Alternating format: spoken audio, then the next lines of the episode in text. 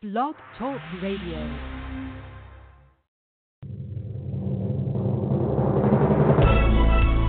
This is All About Wine on Blog Talk Radio, the talk show dedicated to the wine industry since 2009, featuring winemaker, cellar master, vineyardist, and tasting expert Ron. Basically, what we're trying to do on this program is just trying to educate people and trying to make wine less confusing and more friendly. From coast to coast and around the world. You know, we really have had some some neat people on the program. I, I just I love that. Share your question or comments using the live chat feature on our website at www.allaboutwinebtr.com. Again, that's www.allaboutwinebtr.com. And now, All About Wine is on. Here's Ron.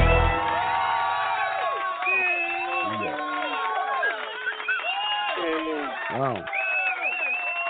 You know, I think it really sounds like they are more cheery tonight than they have been in the past. I think it's because we added. Wait, I got a little fan outside, and it's kind of helping oh, them. Okay, oh, I mean, it's a, it, yeah, it's it's a small. It's like I don't know what four inches across or something. It's not that big of a fan, but you know they're It's they're not, all not they're a all ass fan.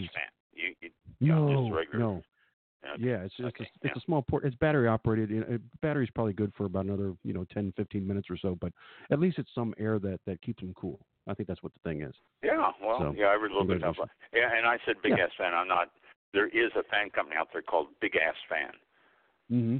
and so that's what I was referring to. And they are. They go in warehouses and stuff, and the blades are like you know Yeah. eight feet long, me uh, twelve feet. let me change But it's the not one uh, of those. Access to the age limit now is 13 plus. Yeah. Uh-huh. Visibil- Visibility must be adult.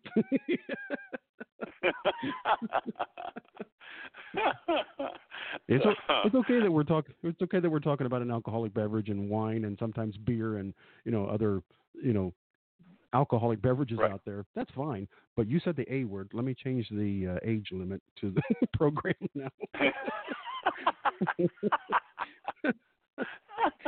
That's the name of the company. You know, of course. Yeah, that's right. yeah, I know. so, But s- welcome somebody, out, somebody out there. Yeah, there we are. Woohoo! It's uh, June something, and there we go. It's good. Good time.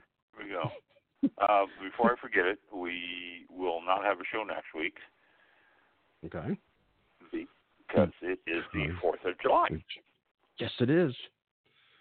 So Yes, if is. you're in the United States, you understand. If you're listening to us from another country, we celebrate the Mm-hmm. Fourth of July for the independence of our country, and so Mhm. and Fourth of July we usually head over to uh, family's house and and enjoy barbecue and all that. Usually lasts into the evening, so won't be available. So no show next week, right. but the week after we'll be back. So so don't despair. Yeah. Yeah. Don't don't panic or anything. And my daughter's birthday's tomorrow, so I had a little quick shout out to her for her birthday. Oh, happy birthday! Where's the, Yeah, she uh, turns forty. I keep telling her she's middle aged, and she gets really upset about that. Oh but, no, that's uh, not. That's not middle age. She she Yeah, still has well, a ways to go. Yeah. So- I know that's what she keeps saying. I'm not middle aged. So, but yeah, her birthday's tomorrow. So. Well, happy birthday. Good. Oh, Now she is she in uh what? She's in a different state, right? She's in um. She's in Utah. Yeah. Okay, she's in yeah, Utah. She's in Who am I thinking? Ogden. You have relatives in Kansas too, or or um, Missouri? Uh, yeah? Missouri. Missouri. Okay. Yeah, I was born and raised in Kansas City, Missouri, and so I have Okay. relatives in actually in Kearney, Missouri, which is famous for Jesse James. I have a sister and brother-in-law that live there, and Hmm. and then I have a sister that lives in Liberty, Missouri, which is where the first daytime holdup of a bank was held by Jesse James. Wow. And uh, yeah, well, Jesse James is is famous around that part of the part of the Heck country. yeah. And hmm he was, you know, and everybody's going, oh, Jesse James. Jesse James was a bank robber and a train robber, and you know, he was a, a bad guy. But everybody goes, oh, Jesse James. So, yeah, oh well. hmm And uh, Yeah. then I have other relatives that live around there. Then I have my son and wife and grandchildren live up in uh, uh, Dacula, uh, which is north of Atlanta. And Hmm. actually, that's it for my family. Oh, I have I have family in Iowa. My dad's from Iowa originally. I have family, and I have a cousin who lives in Texas who sent me that thing about Texas that I forwarded to you yesterday. So that's Okay. where I got that. Good Oh. deal. Yeah. Cool. Yeah. As if everybody out there and all about Wineland cares about this stuff, but you know.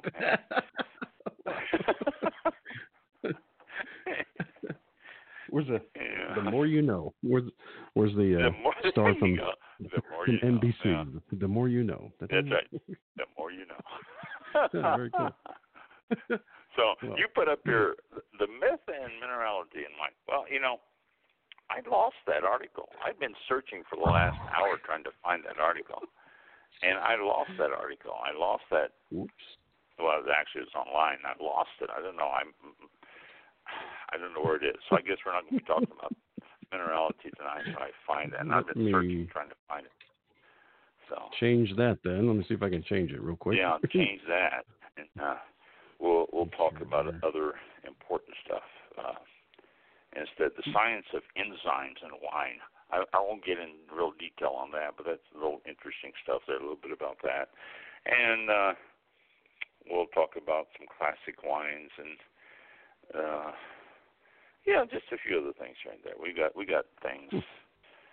We got things to talk about. That's not a problem. Never has been a problem. So Cool. uh, uh, also, Yeah. uh, a reminder to everybody: you gonna be doing your program next Thursday morning, since it's the fourth.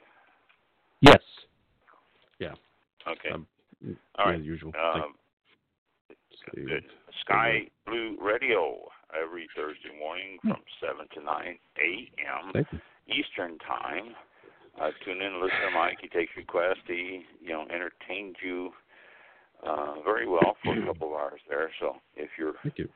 if you're up and about and you want to get it, Sky Blue Radio, you have to register to get into it, but it's a very simple process. You know, two or three clicks and you're in. So. I think uh, I think you can just listen to it from the website or download the apps, and that doesn't ask you anything. But Okay. to chat, chat is hosted on Discord, so yeah, that's a that's a registration. But everything else, it should be Oh, uh, okay. uh, the players and stuff. But um, and then they replay it again on Friday afternoon, which is cool now. So that started last Oh, week, so that was yeah, that's nice. So they they just do a it's called a rewind. So they play it again at 5 p.m. tomorrow. So cool, kind of Oh, get more of an audience out there. All right. yeah, So five Um, to seven tomorrow, and then uh, next Thursday morning, live seven to nine. seven. And Seven to uh, nine. yeah, I, I registered it. You know, and that's that's why I was thinking you have to register. Oh, yeah. Just go to the website. It says listen now. I think, First and one. you can just click on Yeah. it. Yeah. So, Thank uh, you. but if you want to stuff. if you want to ask him about something or you want to request a song, and he's pretty good about reading that stuff and getting requests in for you. So do that. And since you're going to be off next Thursday, most everybody, because of Mhm. the holiday, it's a Mhm. good chance to listen to him. You won't be Thank you. worrying about work or anything. Yeah. Oh, Thank you. Very cool. Thanks. We got, we got that stuff. Uh, that stuff taken care of. Our little promos there. Um, Yeah. All right, what's what's coming up on food? And I'll give you two weeks worth here since we're not going to be doing the program next week because it's uh, Fourth of July. And or Independence Day. I guess it's better to say Independence Day instead of Fourth of July because everybody has the Fourth of July. If you're using a uh, Gregorian calendar, then you do have the Fourth of July. Uh, your grade school thing does does uh, Britain have Fourth of July? And everybody goes, no, Art. They go, no. Well, yeah, they do. They have Fourth of July just like everybody in the world. They don't have Independence Day. So today, 27th of June, is Nat- National Orange Blossom Day. If you haven't celebrated with orange stuff, then catch it for the last few hours of the day. Tomorrow, National Tapioca Day. I like tapioca. I don't know what wine you would pair with tapioca, though. That baffles me. Saturday, National Almond Butter Crunch Day. Little almond butter crunch. Uh, have some light, light wine with that. That would be good. Some something nice and soft. Sunday, Mai Tai Day, National Mai Tai Day, and also National Ice Cream Soda Day. They're giving these things here to me that aren't going to be paired with wine. Coming into July is first day of July, National Ginger Snap Day, and Creative Ice Cream Flavor Day. So uh, I'm sure there's wines that will pair with ginger snaps and with ice cream. Also, July is National Baked Bean Month, Culinary Arts Month, Hot Dog Month, which both make sense, the baked beans and hot dogs, because of Independence Day. And uh, it's also uh, Ice Cream Month, Picnic Month, Pickle Month, Grilling Month, and a Watermelon Month. All rather obvious ones for July, for summer there. So uh, you can always hot dog month, always pair a pair of wine with hot dog, or when you go out on a picnic now, take a canned wine with you. There you go. That's a good use for canned wines on picnics or at the beach or something. Tuesday the second, National Anisette Day. Wednesday the third, National Chocolate Wafer Day. Have yourself some Cabernet and a chocolate wafer. Uh, oh, my engineer just brought me my wine for the evening, and I'm getting excited. I'll tell you about it in a minute as I finish this. The third, oh, the fourth, Independence Day, which is also National Barbecue Day and Caesar Salad Day. So you can pair them together and have yourself a, a wine to go with your barbecue. And since it's National Hot Dog Month and Baked Bean Month, get yourself out a a Merlot or a Pinot Noir barbecue and Caesar salad. There you go, all set for the day. And watch the firecrackers go off. Friday the 5th, National Apple Turnover Day. And as an aside, National Graham Cracker Day. Uh, desserts, Gewürztraminer, good with it. Saturday, National Fried Chicken Day. All right, that's always always good. I like fried chicken. Um, Speaking of fried chicken, uh, Cracker Barrel has been advertising their new fried chicken, and went down last week, and we had fried chicken at Cracker Barrel. wasn't real, real impressed with it. Uh, it's good. Don't get me wrong, Cracker Barrel is good, but uh, my wife had a couple of chicken breasts that were boneless. That was, I think, just as good as the fried chicken I had. But it's a lot of fried chicken, and it's it's Cracker Barrel. Sunday, National Strawberry Sundae Day, National Macaroni Day, and World Chocolate Day. That's on the seventh. That's coming up a week week away, a week from this Sunday. Eighth National Chocolate with Almonds Day. So you know they're throwing chocolate at us all over the place here. Sunday is National World Chocolate Day and Monday National Chocolate with Almonds. Tuesday, National Sugar Cookie Day. Wednesday the 10th, National Pina Colada Day and Pink, uh, Pink Blueberries Day. Uh, and then the 11th, which we will be back then, National Blueberry Muffin Day. You pick your blueberries on the 10th and you put them in a muffin on the 11th and also National Mojito Day. So there are a lot of desserts and a lot of light stuff there, but I'm sure all of you out there can find creative wines to go with just about everything. So there you go for the week, and uh, we'll, uh, there's um there's two other countries that celebrate July 4th as a day of independence or freedom. Oh, really? Uh, not yeah, uh, in the Philippines, this day is Republic Day. It's not the uh, Southeast Asian country's independence from Spain, but their independence from the U.S. The Philippines were a oh. U.S. territory until 1946. Uh, and in the east uh, country, uh, the eastern African country of Rwanda, July 4th is Liberation Day, when the country ended the awful Rwandan genocide in 1994 after 100 days of conflict. Man, that's not too long ago. Wow.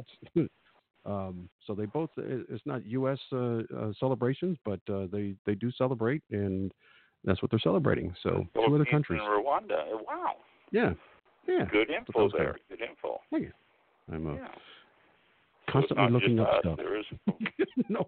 yeah, there's a couple other countries around the world that that celebrate it. Yeah. So. Yeah. So, if you are listening to the radio from the uh, the show from the Philippines or from Rwanda, you will be celebrating it next week also, so along with the United Mhm. States. I wonder if they have fireworks like we do. Mm, I don't know.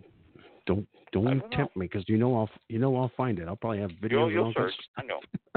I know. You'll search.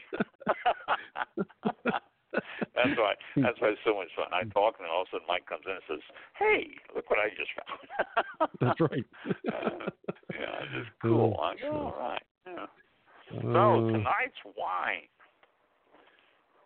uh, screw cap. No, that's cool. This is. I don't know if you've all ever heard of Conundrum. There's a white wine out there called Conundrum, and it's very good. I mean, you know, I just I love it. It's around twenty dollars a bottle, and it's a blend of Chardonnay and Riesling, and I want to say Sauvignon Blanc and something else. It's like a four four wine blend, and it, it's very very good. I I just love a bottle of Conundrum, and just it pairs great with everything. We were doing wine shopping like we do periodically, and we saw this bottle, and it is the 2016 California Conundrum red wine, and we're going what? we didn't know they made a red wine in Conundrum. And it says on the bottle, California red blended, uh, red blend unique, original to the Wagner family of wine product of California, USA. 2016 Conundrum, California. Charles F. Wagner, proprietor. I I don't know how Conundrum can be well, I, I would think that it would be a proprietary name, a registered name for the white wine, but maybe not. I don't recall who makes the Conundrum White, but maybe it's the same company. But it says on the back, Conundrum, original California red wine, vented and bottled by Conundrum Wines, Fairfield, California, conundrumwines.com. So I, I don't think it's anything to do with the white wine. This is 14.9 APV um, ABV, not P, ABV, and that's all it says. Obviously, the government warnings on there, but that's all it says. Wagner family. So, and I'm sure Mike is looking at conundrum wines even as we speak. Um, mhm. so I, it, it doesn't say what the blends are or anything else. Uh, I haven't had it. This is my first sip of it. So while Mike is looking up conundrum wines, and he's going to be Mm. telling us about it in a second here. Oh, found their website. Uh, Did you find anything about the wine? I have to. Oh, come on. There we go. Uh, let's see. Jon Bolta is the winemaker. Um, hmm. Tasting notes. Uh, they're talking about uh, Conundrum White. It is. Uh, would that be under? Maybe it's the same Tasting company. then. notes. Conundrum White. Maybe it is the same company. Uh, do you have the bottle with you, or, or I have Nearby? the Conundrum Red California? right here. oh, Conundrum White? Yeah, there. California Conundrum 2016, but it doesn't say anything. It doesn't say what the blend is. It is very little information on this. It's just original California red wine, vinted and bottled by Conundrum Wines, Fairfield, California, and that's it. Okay, created from dark red varietals including Petite Sirah, Zinfandel, and Cabernet Sauvignon. Uh, Uh-huh. blah, blah, blah. Charlie Wagner is does uh, Charles F. Wagner proprietor appear on the label? Uh, if you noticed that, or Yeah, um, it's right in the middle, at the bottom. okay, the- yeah, they show a. Uh, huh. Let's see if what the tasting notes show. Oh, it's in PDF. How nice. but it's, it, does it say the white too there? Does it mention the white? Yeah, there's a uh, conundrum white and a blend of Chardonnay, Sauvignon Blanc, uh, Semillon, Muscat, Canelli, and Viognier. Oh wow, okay.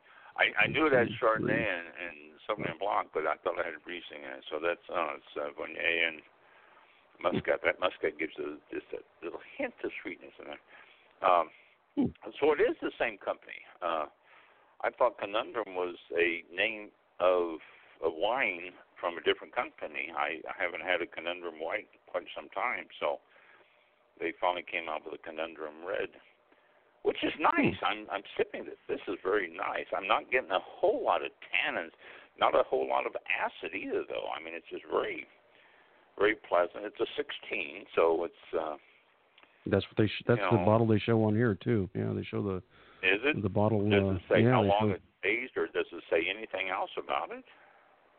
Uh, no, there's nothing even in the uh, tasting notes. I don't see. Um, I don't see anything on here. Um, no. Tasting notes. Director of winemaking. Let's let's do a quick call. Yeah. Hello. Well, they're California is four. So this is about four fifteen. Sure. There, four twenty. So. sure. Let me just say, hey, uh, get uh, get uh, Mr. Charles on the phone, please, for us. Yeah. I speak to Charles, please? yes. This is, this is you're on the radio. This is all about wine. Then he'll think we're on radio, radio, because nobody really associates it with. And so Online. talk to us. You know. Right. Yeah. Yeah, you're right though. The label doesn't the re- label doesn't really say anything. It just says California Red no. blend, it- unique and original to the Wagner family of wine products of California, USA, and that's it. Unless it's on the back, I don't see the. They don't show the back of the bottle.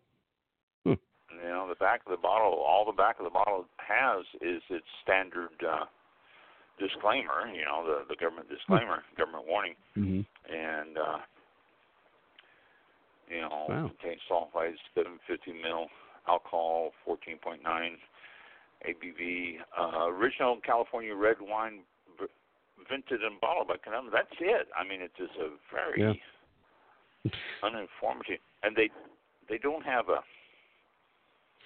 a uh, uh, QR code Oh, on nothing. there.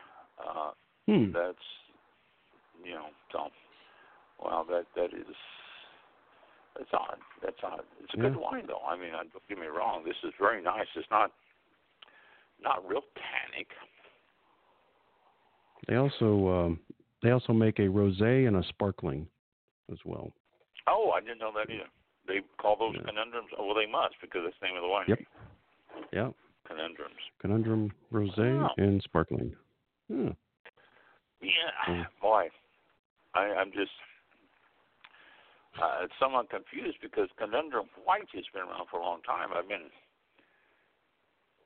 telling people of the uh, uh, conundrum white for a long time. I've enjoyed it for a long time, and uh, it's Hmm.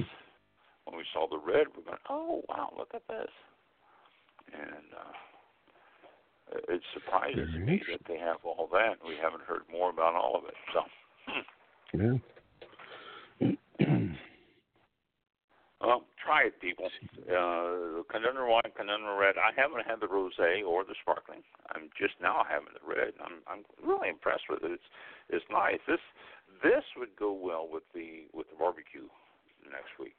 hmm You know, throw some burgers and hot dogs on the grill and the baked beans on the side burner, and this would go great with with that because it's not not so overpowering, and yet I think it'd hold up well against against the other stuff. So, but the conundrum red, uh, light fruity screw cap.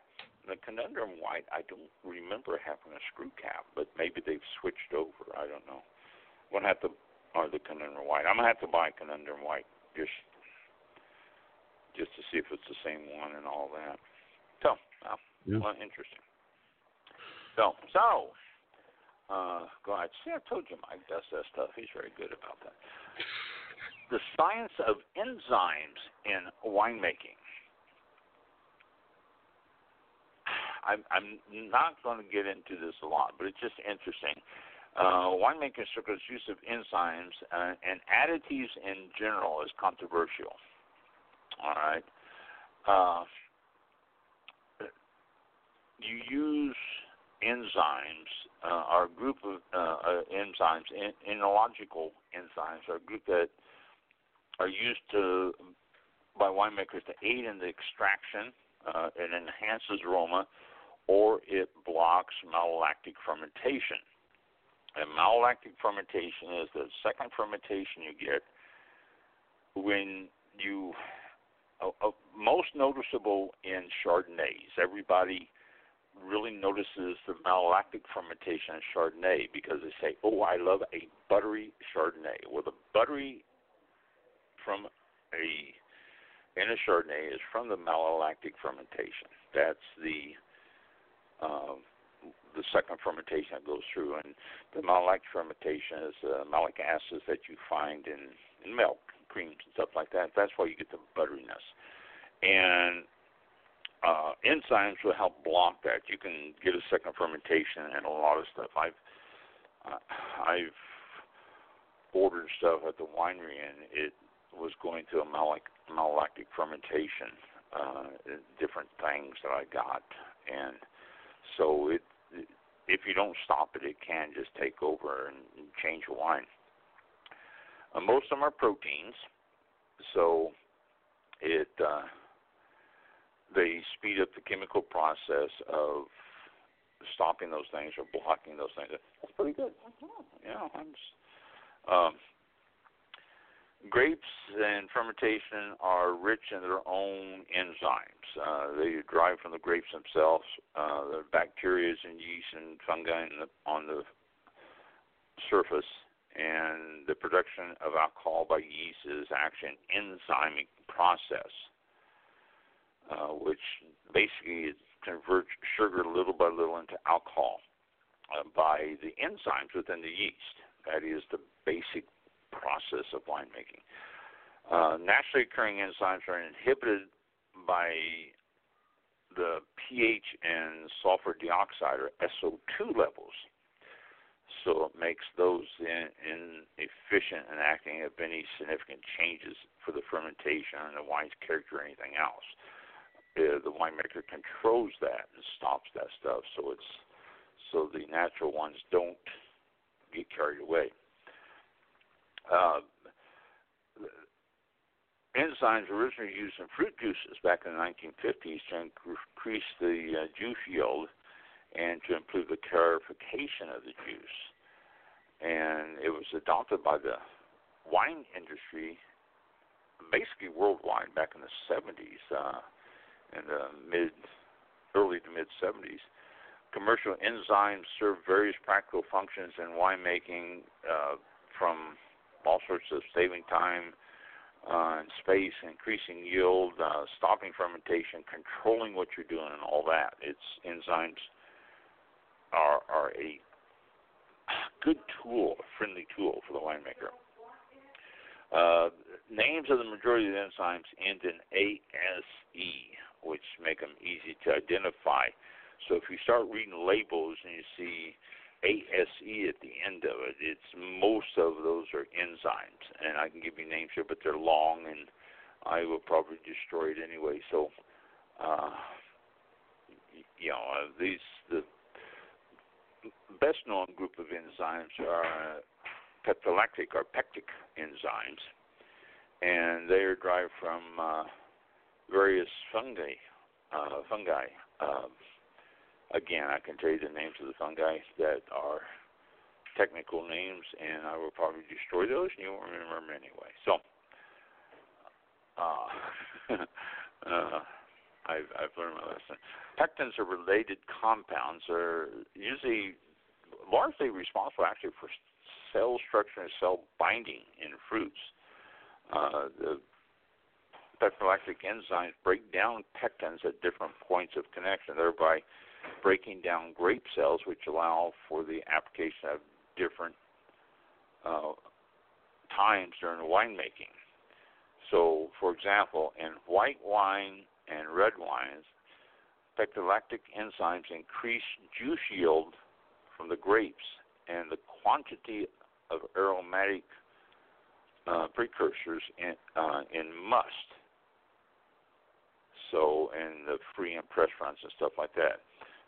Aromatic precursors refers to aromatic compounds like terpenes that remain bound to the molecules. Okay, so I'm not. I don't want to get too deep into scientific on this, and this article does. It goes, you know, has like three or four more lines here doing that. But basically, they're not uh, molecules in grapes are not aromatic until they're liberated during fermentation, which is a good thing to know there. You can take a grape and squeeze it and smell it, and you won't get the aromas and the, the aromatic compounds until the fermentation starts. Uh, some wineries filter white must before fermentation, and a more complete sedimentation and makes the white must easier to handle, as well as up to three times faster. Excuse me, three times faster. Doing that saves time, saves space, and it saves wear and tear on filters when you're running it through, because you get all that stuff out of there before you run through the filters. Um, cleaner white wine must also lead to more ester production and fruitier wines. So this is what your enzymes will do uh, over time is separate that stuff. And red must, uh, pectolytic enzymes break down pectins to release color and tannin much faster. So it gives you for shorter desired levels of extraction and shorter macerations. So this is another. I use enzymes for logistical reasons to free up tanks to move stuff out and everything. Gives you a way to start getting tanks free so you can bring in the next batch of grapes and stuff like that. So the enzymes uh, will do that. Um, before all the sugar has been converted to alcohol, uh, the enzymes on the larger lots usually are uh, use pressed off sugar. Uh, so that is one of the purposes of enzymes with red wines. Uh, let's see, blocking lactic acid bacteria and malolactic fermentation. Excuse me. Uh, where are we? Let's see. Notifying. Uh, in wine is commonly used uh, the uh, lysozyme is commonly used to block malolactic fermentation. Lysozyme degrades the cell walls of lactic acid bacteria, among other types, making it effective tool to prevent the malolactic fermentation. Um, and that's good for years up to the bottling, so you can leave it in tanks. That's why it's used in red wine so much because it keeps it from starting to ferment again because it'll block all the stuff. Uh, now, this is one of the things, though, commercially available lysozyme is extracted from egg whites, and egg whites contain high concentrations of this. That is one of the things that organic wines and biodynamic wines should not be using because it puts it in a different category, although there are exceptions and that allow them to use that. If someone's looking for a vegan wine, this would disqualify it as such because you're using egg whites and the enzymes. Thin line, but it's there. Uh, this enzyme allows the winemakers to use less SO2 which is a good deal because people always scream about SO2. But then again, it's still egg whites, it's still eggs. Um, 50 parts per million of SO2 to must before fermentation to block uh, malolactic fermentation. After further SO2 is made in the bottling and stuff like that. But if you use a lysozyme, it helps to remove the, bac- the malolactic bacteria. Uh, Lower pH wines require much less SO2.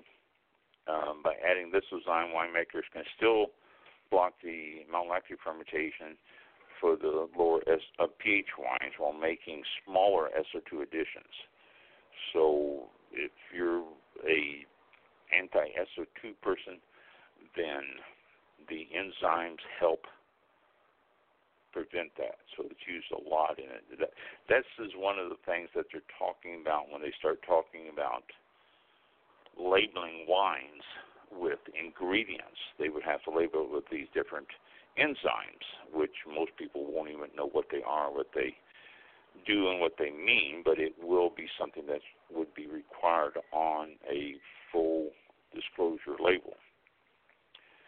Uh, so, actually, if you look at it, Lysozyme is probably better than a lot more SO2 in reality. SO2, you can start detecting it and all that. So lysozymes are non aromatic and it will probably be best for you if you use lysozymes.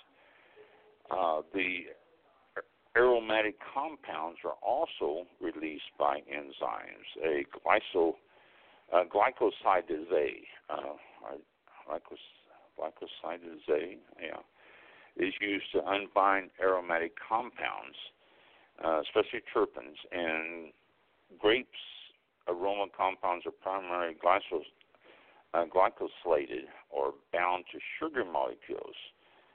And then these are not volatile and therefore not aromatic. So during fermentation, varying levels of grape aromatics are unbound and become volatile and aromatic. So using the glycoside releases that the intensity in the wine from terpene-rich grapes like Muscat and Viognier can be elevated by the action of glycoside enzymes.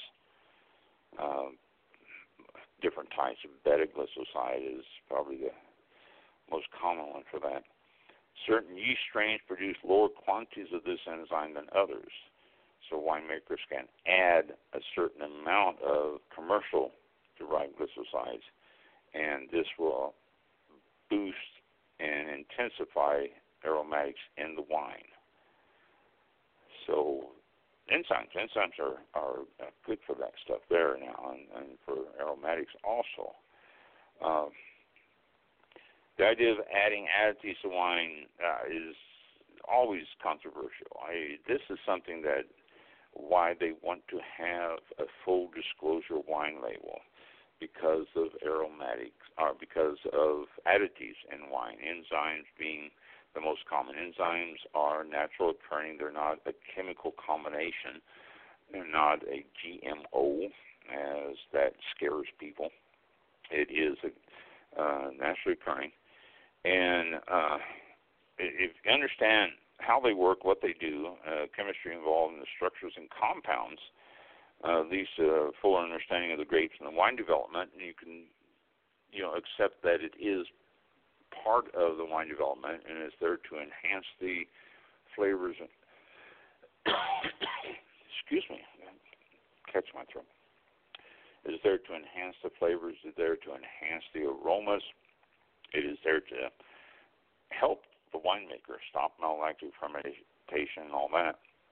So enzymes are a good thing. It's something that we uh, winemakers use, and it's not just in wine, by the way. Uh, enzymes are used in a lot of other stuff. If you start looking into it and start checking, you would be amazed at how much enzymes are used for that stuff. But since this is all about wine, we are staying with that. So, so enzymes, uh, science of enzymes. Again, it's when I say science, it does can get into a lot more detail. It's very easy to get a lot more detail about enzymes, but uh, it uh, is something you don't need to worry about. If you start seeing full disclosure on wine labels, which they continue to talk about that, or click to a website to find out about it, or something like that, if you start seeing things that end in, you know, what was that? The AZ. Let me see here. Yeah, ASE. If you start seeing any names that end in ASE, more than likely it is an enzyme. So, uh, All right, let's go into something else. Oh, uh, nope, not there. And let's see. Oh yes, phylloxera. We haven't talked about phylloxera in a while. Let's talk about phylloxera. Uh, phylloxera. Phylloxera is the mite that got into grapes and devastated the wine growing industry in Europe in the late 19th century, uh, late 1800s. France, French wines were almost lost forever because of phylloxera. It is, in fact, I it's been a while. Let's go into a little bit more detail on this phylloxera here, because it's been a while since we've talked about it. And if you're new to the program, then uh, I'll tell you a little bit about it. If you're not new to the program, this is a review. Starting around 1860, a tiny little yellow louse, L-O-U-S-E, louse called phylloxera. Uh, that's spelled P-H-Y-L-L-O-X-E-R-A, pronounced phylloxera decimated Europe's vineyards. Uh, it was brought to the country uh, continent unknowingly by botanists through the American native vines. They brought American cuttings from California and different places, native grapes um, uh, from the East Coast, muscadine, basically, and they took it over to Europe and the muscadine grapes have been growing in America for a long, long time, long, long, long, long time. And during that long, long, long, long time, they built up an immunity to phylloxera, so it was not affecting the grapevines. That does not mean, though, that the phylloxera lice, the little uh, yellow lice, was not still around. So the once they took these vines to Europe, the pests went, "Oh my gosh, look at this! We have ourselves a whole bunch of new grapevines that we can eat and destroy." When the damage was done, vineyards throughout the world were changed forever, literally changed forever. The uh, implication that phylloxera got into the wine grape vineyards around the world did a uh, just did a, a number on everything. The lice, uh, lice, the louse has two life cycles. It's above ground and below ground, um, with an occasional time when they bridge the two. So yeah, it is one bug.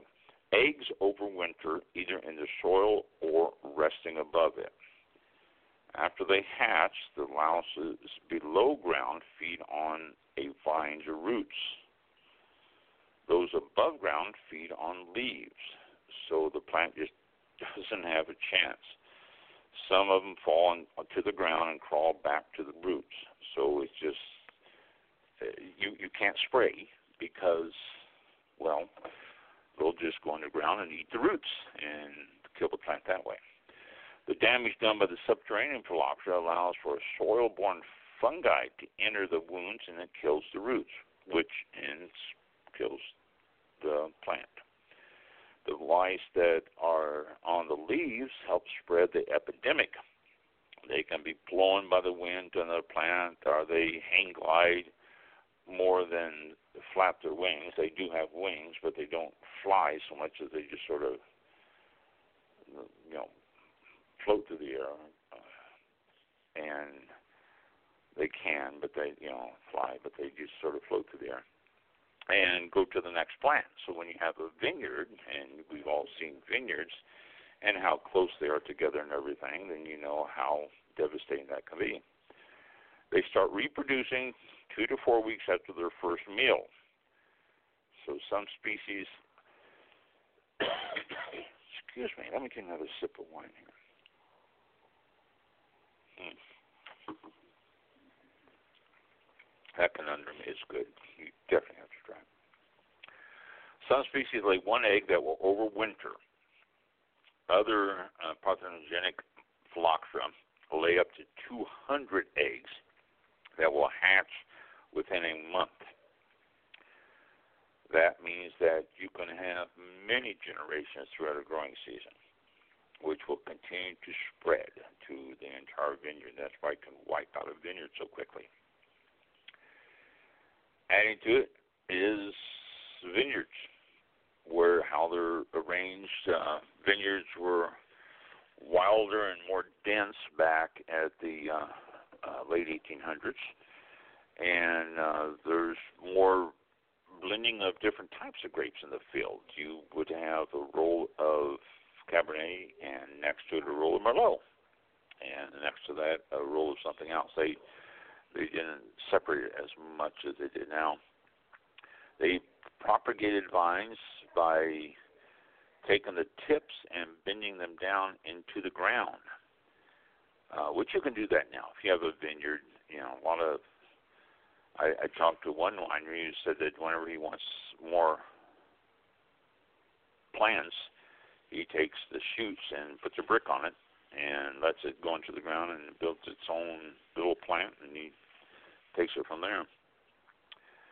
Uh, so the the neat rows of vines you see today were organized with organized blocks and all that were actually a response to the phylloxera epidemic the more space between the vines translates to fewer chances for the pest to spread, and it's easier for the grower to catch issues faster. So, the way you see the vines arranged now is a result of phylloxera. By 1878, the invasion in Europe had killed 915,000 acres with another 620,000 acres dying. So it had killed 915 was uh, that represents more than 25% of France's total acreage at the time.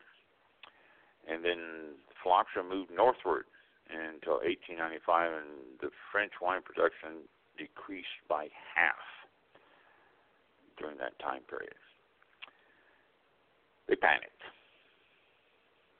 They panicked because of the fact that the grapevine's been there forever and ever, and thousands of the ventures decided to flee the country and go elsewhere because they thought that there was all sorts of different reasons for the phylloxera. And it's interesting to read some of the things that they did. I mean, some of them just literally burned their vineyards to the ground, thinking that was going to help it, replanted and it was affected again because burning your vineyards to the ground did not kill the lice in the ground or the louse in the ground.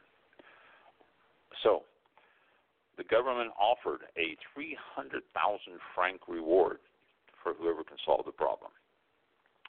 In the Marne region, residents rang church bells in terror when the pests arrived on their vines. It was it was a serious thing here. Uh, a, a fun read is looking up some of the things that they did. Flood vineyards. Uh, some areas actually flooded the vineyards, uh, thinking that was going to take care of it, uh, which it, it did to an extent, but not totally. It would have been the end of France's wine industry, uh, and actually, there's there's some people that still say it was the end of the French wine industry uh, as we know it if American rootstocks weren't grafted onto Europe's Vitis vinifera vines. Because, like I said earlier, the rootstock of American was immune to it. And that's one of the reasons why people argue that the French wine industry has been destroyed because it's grafted onto American rootstock. The rootstocks uh, doesn't change the plant and let me explain that too. It doesn't change anything at all. I like to describe it as your vascular system, your blood system. If they can transplant my entire blood system into you and yours into me, I would still be me and you would still be you. Just because we have different blood systems doesn't mean that it would change us. The same thing with grafting onto rootstock whatever is above ground, you graft onto it. The rootstock is the blood system, it's the watering and feed and all that. It has nothing to do with the grapes. It doesn't change the grapes. It doesn't do anything to it. You can graft an orange tree onto an apple rootstock, and it will still be an orange tree. So, it didn't change. Experiments in southern France vineyards began in the 1870s, and the success of it proved that grafting in the 1881 and the Bordeaux region and 1887 in the Burgundy region actually worked, although they didn't weren't real thrilled about the American rootstock being there. Different regions and different stroll types required different approaches, but grafting became the status quo, and it worked. Uh, Vitis rep- rupestris and Vitis riparia were the two basic wine stocks. It took a Texan, there you go, Mike, to save the southwest French region of Clermont, where Cognac is located. It's a salt, uh, chalky soil, and didn't respond to the American rootstock. So a delegation headed by Montpellier's winemaker visited Munson at his home in Denison, Texas. They rode horsebacks and had fun, and then they also found Phylloxera resistance species of grapes.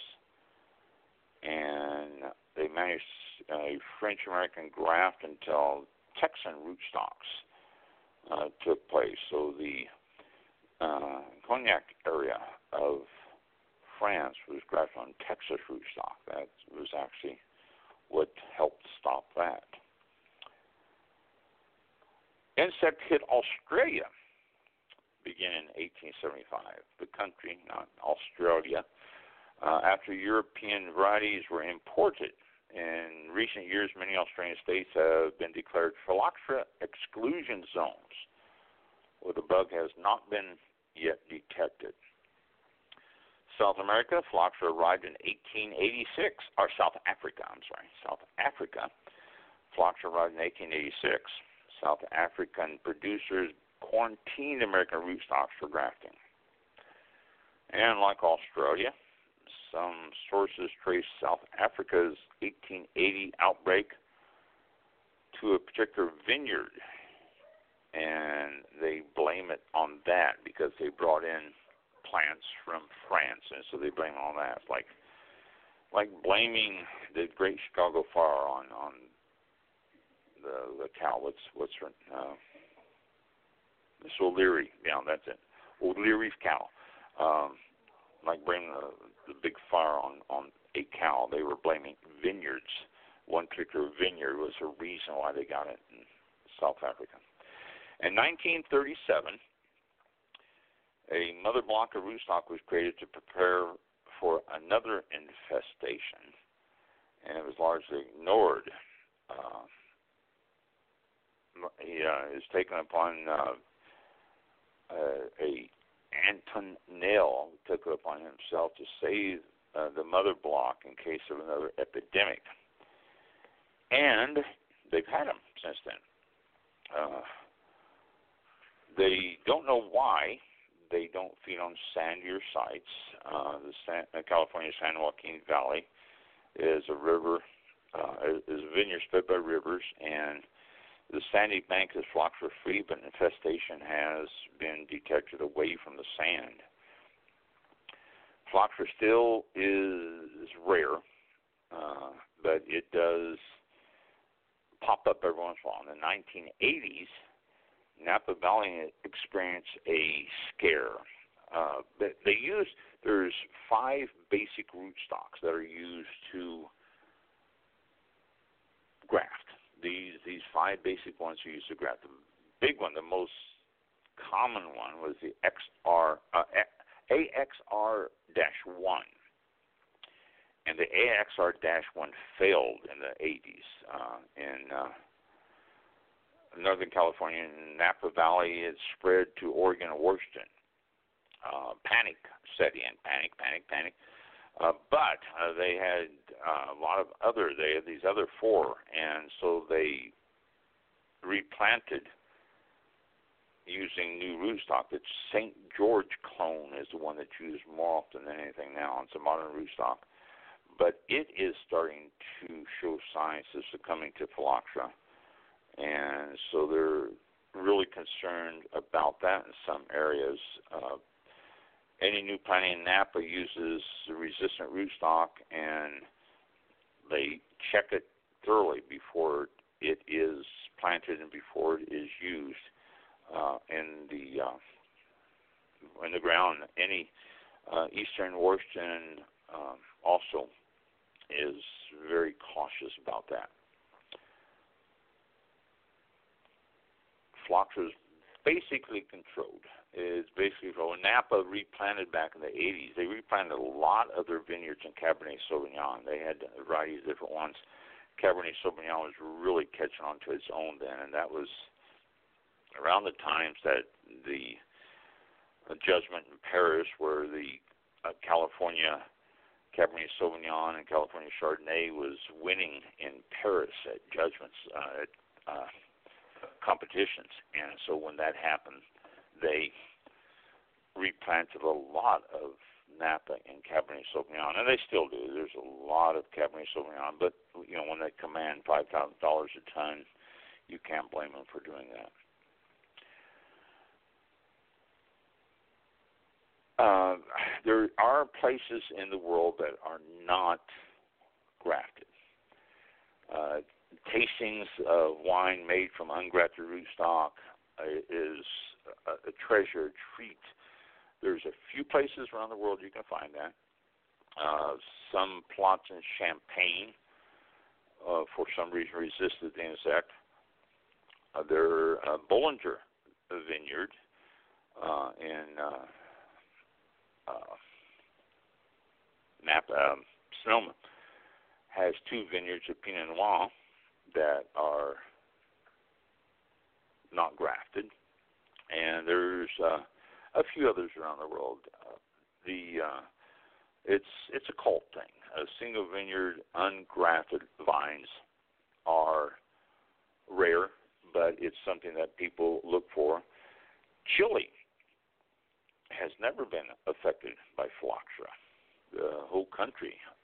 The reason you have the ocean on one side, you have the mountains on the other side, and you have very, very strict control coming into Chile for any plants that come in. They have their plants there, and they they are really quite cautious about it. So,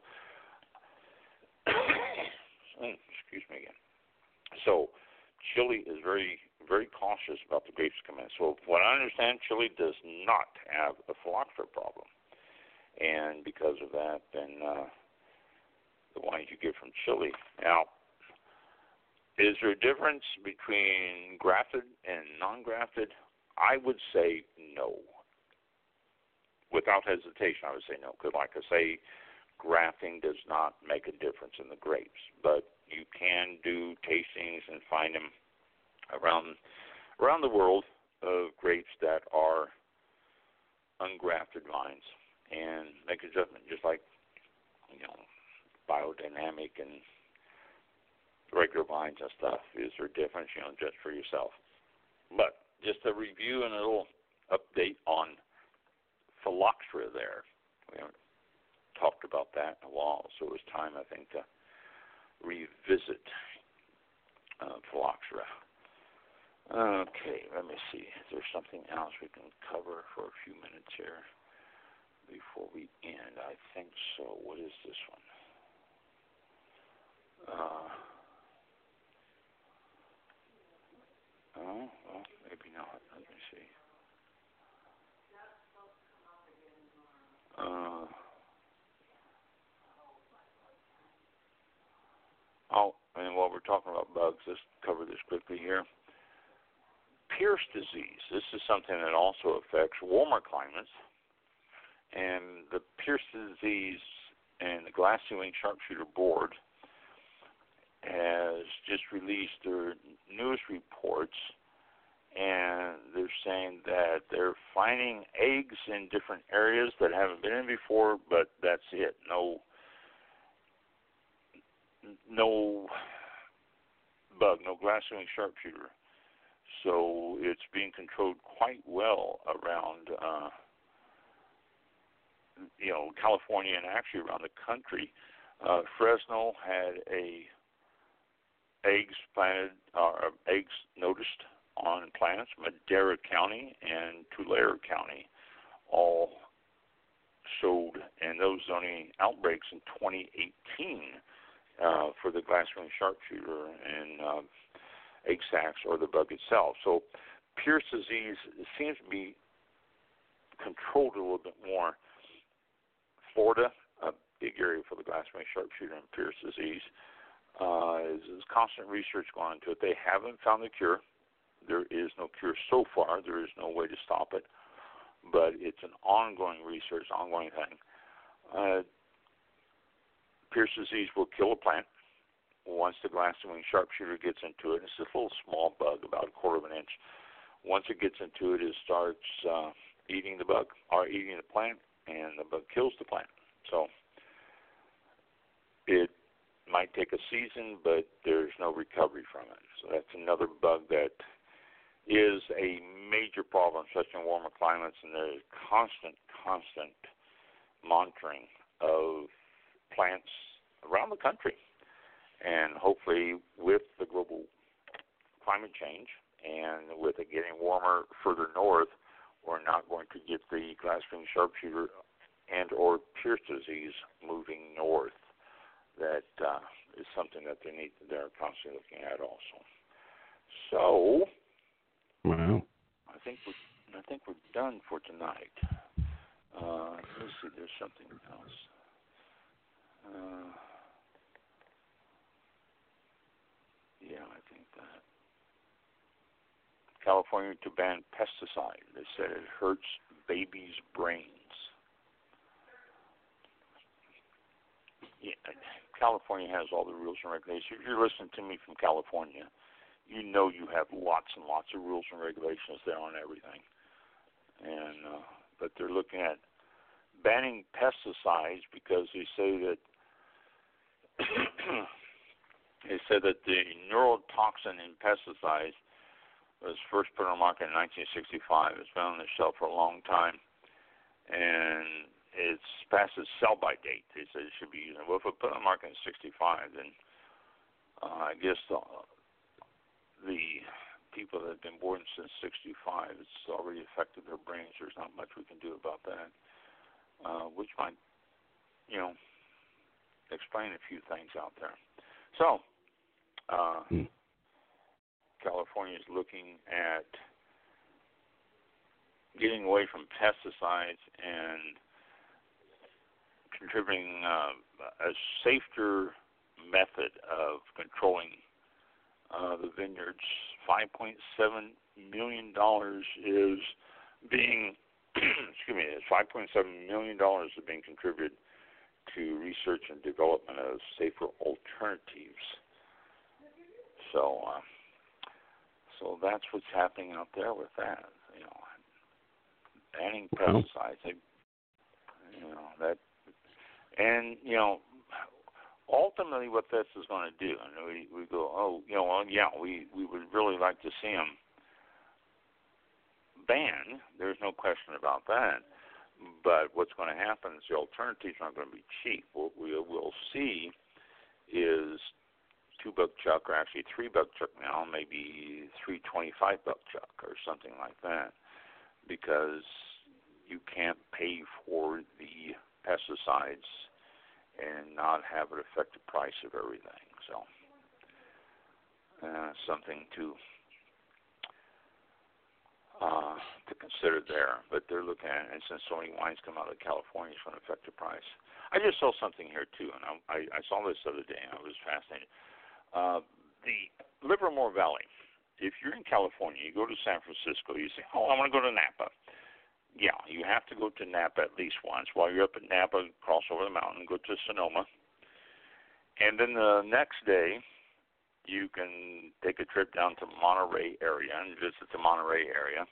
If you really want to drive, go down to Paso Robles and visit the Paso Robles growing area. Or you can take another day trip and go up to the foothills of California. Or you can take an afternoon, a leisurely afternoon or leisurely morning and drive over to the Livermore Valley, which is just actually just east of, I guess San Jose would be uh, the town that would be equivalent. San Jose is uh, just south of San Francisco. So if you're going to San Francisco, take in Napa Valley. And I just saw this here. It, it listed the AVAs for Napa Valley, and I, I was surprised at all the ones that are here now. I you've got uh, a bunch of them. I think there's 12 of them here. When I first started visiting Napa, there was only two or three wineries, Wente, Concannon, I think there was another one. Now they got 12 AVAs, uh, San Ramon Valley, Mount Diablo Highlands, which is the biggest one, northern one, Palomares, Sunol, uh, Vallecito, Amador Valley, Val de Ora, Ruby Hill, Mendenhall Springs, Crane Ridge, Tesla, and Altamont. And you may have heard of some of those names. You might have seen them on bottles already. They're out there, but these are there, there's 12, 1, 2, 3, 4, 5, 6, 7, 8, 9, 10, 11, 12. You know, 12 AVAs Napa Valley now, and it's close to San Francisco. It's an easy ride. You just go east out of San Francisco, go across the uh, Bay Bridge, east of San Francisco, go through uh, Oakland and uh, Berkeley, and I think it's 24 heading east there.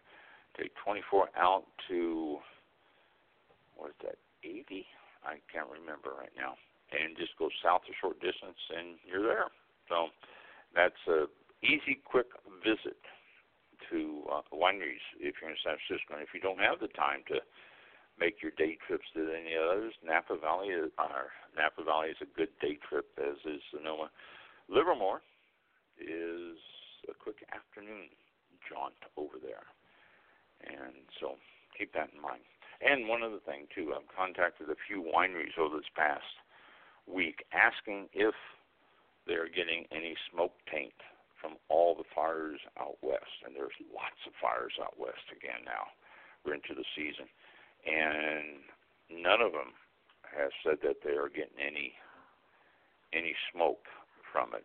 It's early in the season, so it's not a big issue anyway. We're getting uh, just you know we don't have grapes out there and all that. It's just a matter of you know they're still growing and they're still coming up and then bud breaking and the flowering and stuff. So it's not a big issue right now. But ones that contacted and ones that responded, uh, no smoke, no issue. But we'll see what happens as the grapes develop and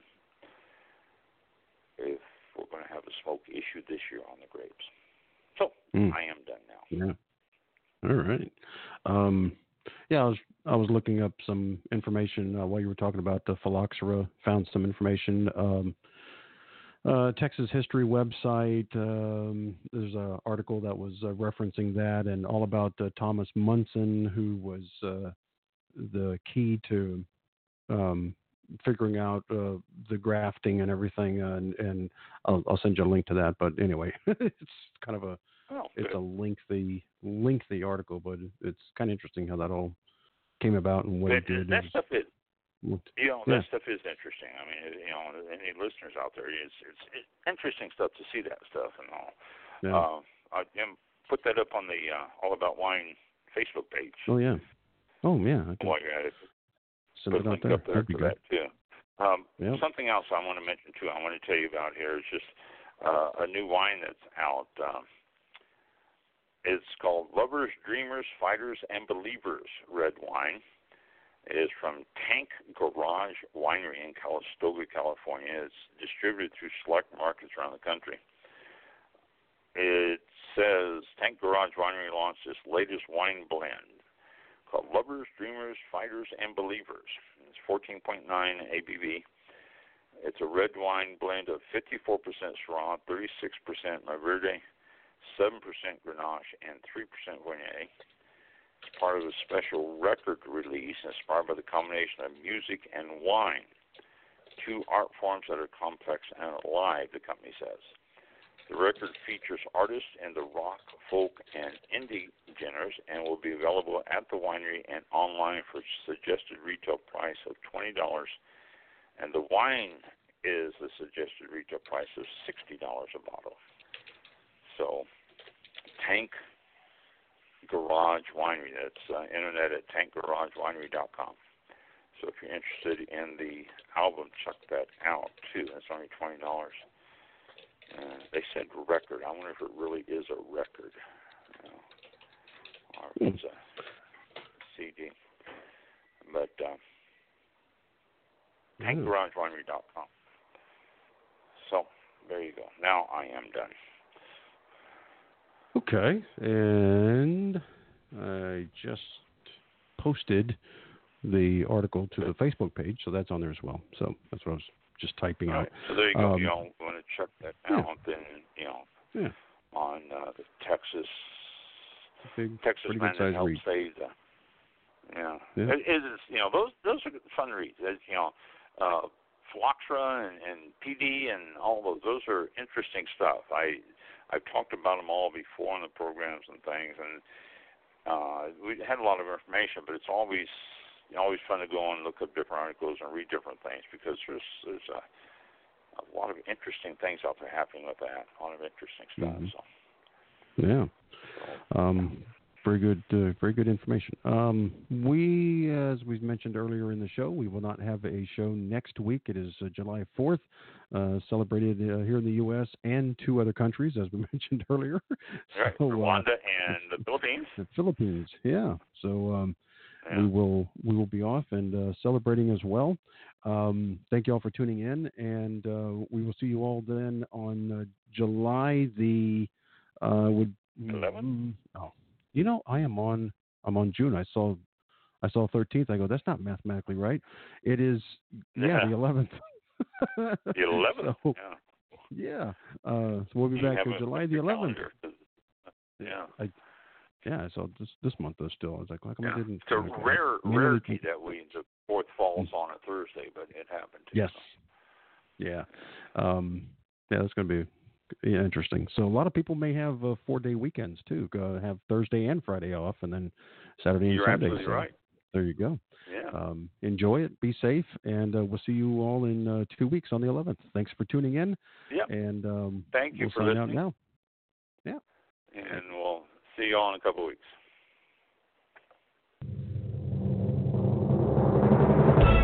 This concludes tonight's broadcast of All About Wine on Blog Talk Radio with your host, Ron. For show information, links to All About Wine on Twitter and Facebook, or to be a guest on this show, visit the show website at www.allaboutwinebtr.com. Archive shows are available for download on iTunes or on our show page at blogtalkradio.com forward slash allaboutwine. Thank you for listening. Drink responsibly, and we'll see you next time on All About Wine.